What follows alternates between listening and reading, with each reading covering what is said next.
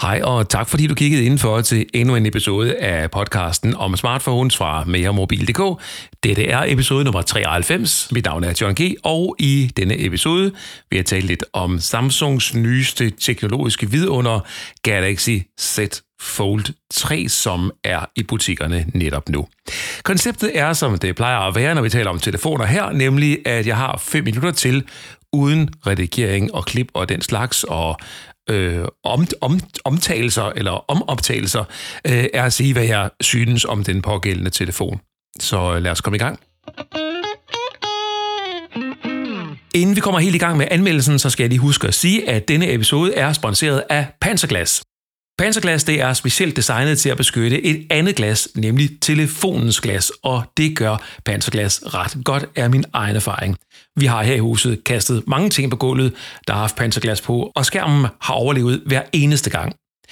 Der er forresten stor forskel på skærmbeskyttelser på markedet. En af de primære forskelle ligger i produktionen.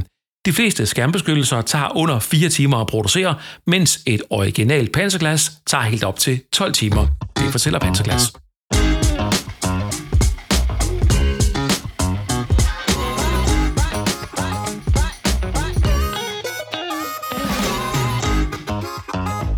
Ja, det her det er jo altså et bud på måske fremtidens telefonformat. Den her Z Fold 3, som jeg sidder med.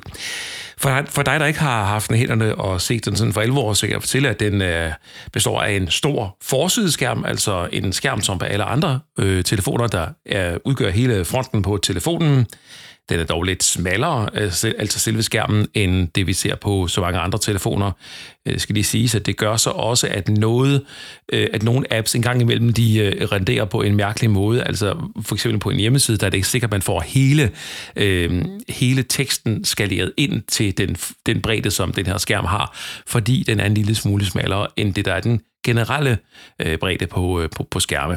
Bare lige så du ved det. Det er ikke noget, der er sådan et voldsomt problem, men det er noget, man lige bør være opmærksom på, når man kommer fra en anden telefon. Nå, men når man så åbner telefonen, så er det jo, at den app, man bruger på forsiden, det kunne være ens Gmail eller Outlook, eller hvad det nu måtte være, Chrome Browser med nogle nyheder. Når man så åbner, så får du 3,5 cm mere skærmplads diagonalt, og nu forvandler appen sig så til at være en app med flere funktioner. I Outlook for eksempel, der kommer der en liste i den venstre side, hvor du kan se alle dine mails, og så kan du læse dem inde i det højre vindue, og det er jo fuldstændig ligesom, når man har det på computeren. Og sådan er der altså flere andre apps, der udvider sig med nye funktioner og en anden brugeroplevelse, når det er, man åbner den. Og ved almindelig brug, ja, så kan man sige, så er den som mange andre telefoner, men det med, at den giver et større overblik i mailboksen, og det med, at man faktisk kan overskue større tekster, større PDF-dokumenter på en bedre måde end på en normal smartphone, ja, det er med til at gøre, at jeg synes, formatet er begyndt at give lidt mening. Tidligere, da vi så de større skærme første gang, dengang der begyndte at komme Android-tablets for eksempel, der så vi, at de almindelige Android-apps bare blev pustet op, zoomet op til at fylde en større skærm, uden det gav noget ekstra værdi. Og på det punkt var iPad'en jo foran, fordi der gav apps til iPad jo pludselig ekstra værdi for brugerne. Og det har så heldigvis flyttet sig, så nu får vi altså ekstra værdi ved at folde en skærm ud, eller gøre den større på den her måde. Som sagt, fedt i mailboksen, fedt til at overskue store dokumenter, men også fedt til at streame film og serier, YouTube og den slags, og selvfølgelig også dagens nyheder fra MereMobil.dk eller et hvilket som helst andet website, at du måtte slå op. Det er altså et fedt overblik, og det er en rigtig, rigtig fed skærm. Der er et lille arbejderbeje ved den her skærm, og det er, at man stadigvæk kan se der, hvor den folder.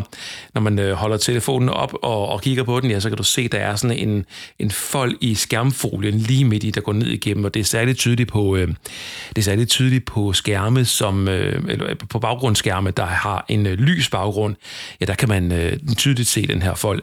Jeg glæder mig til den dag, hvor man kan lave en foldbar skærmteknologi, hvor man ikke kan se den der fold, så bliver det for alvor vildt.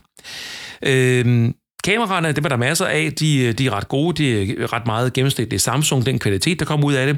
Og så sidder der også noget nyt fra Samsungs side i kameradelen. Hvis du åbner telefonen og altså har den store skærm, så er der et lille hul øverst oppe, hvis man kigger godt efter, kan man faktisk godt se det.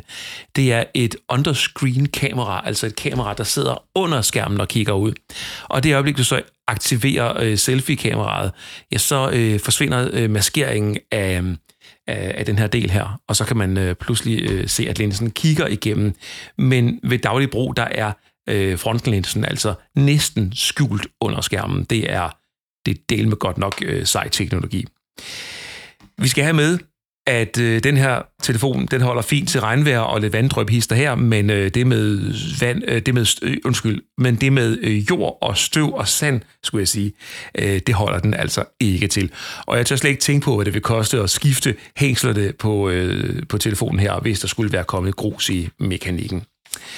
Konklusionen er, at, jeg bladrede det en gang her, at det er faktisk en rigtig, rigtig fin telefon til den rigtige køber. Entusiasten, der vil have det nyeste og vildeste teknologi, vil være voldsomt begejstret for den her, og det vil være noget, der får vennerne til at vende hovedet og sige, wow, det var altså noget, som jeg ikke har set før, den her Samsung Galaxy Z Fold 3. Men det kommer også med en pris. Prisen er 14.199 kroner. Det er jo hysterisk mange penge for en smartphone. Er den det værd? Nej, det er den ikke. Det er der ikke nogen telefoner, der er. Men derfor kan den jo godt give... der gik de 5 minutter. Så skal jeg stoppe med at snakke. Jeg vil bare lige afslutte og sige.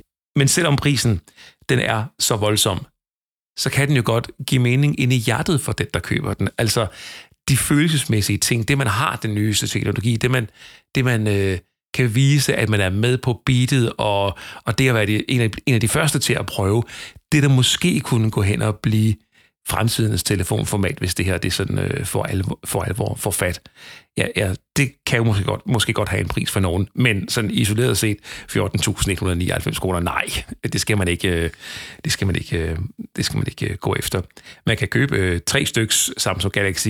2 styks, 2,5 faktisk, af Samsung Galaxy S21 for den samme pris som den her telefon. Så det er jo helt bimmelbavle.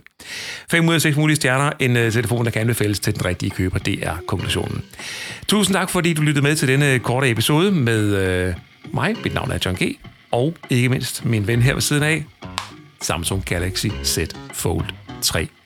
Det var den første gang, at jeg har været ude at anbefale en telefon med en foldbar skærm. Hidtil med de 2 foregående generationer har jeg sagt, den skal du holde dig fra. Men det gør ikke den her gang. Hvis du har pengene, og hvis du synes, det er fedt, så skal du købe den. Tak fordi du lyttede med.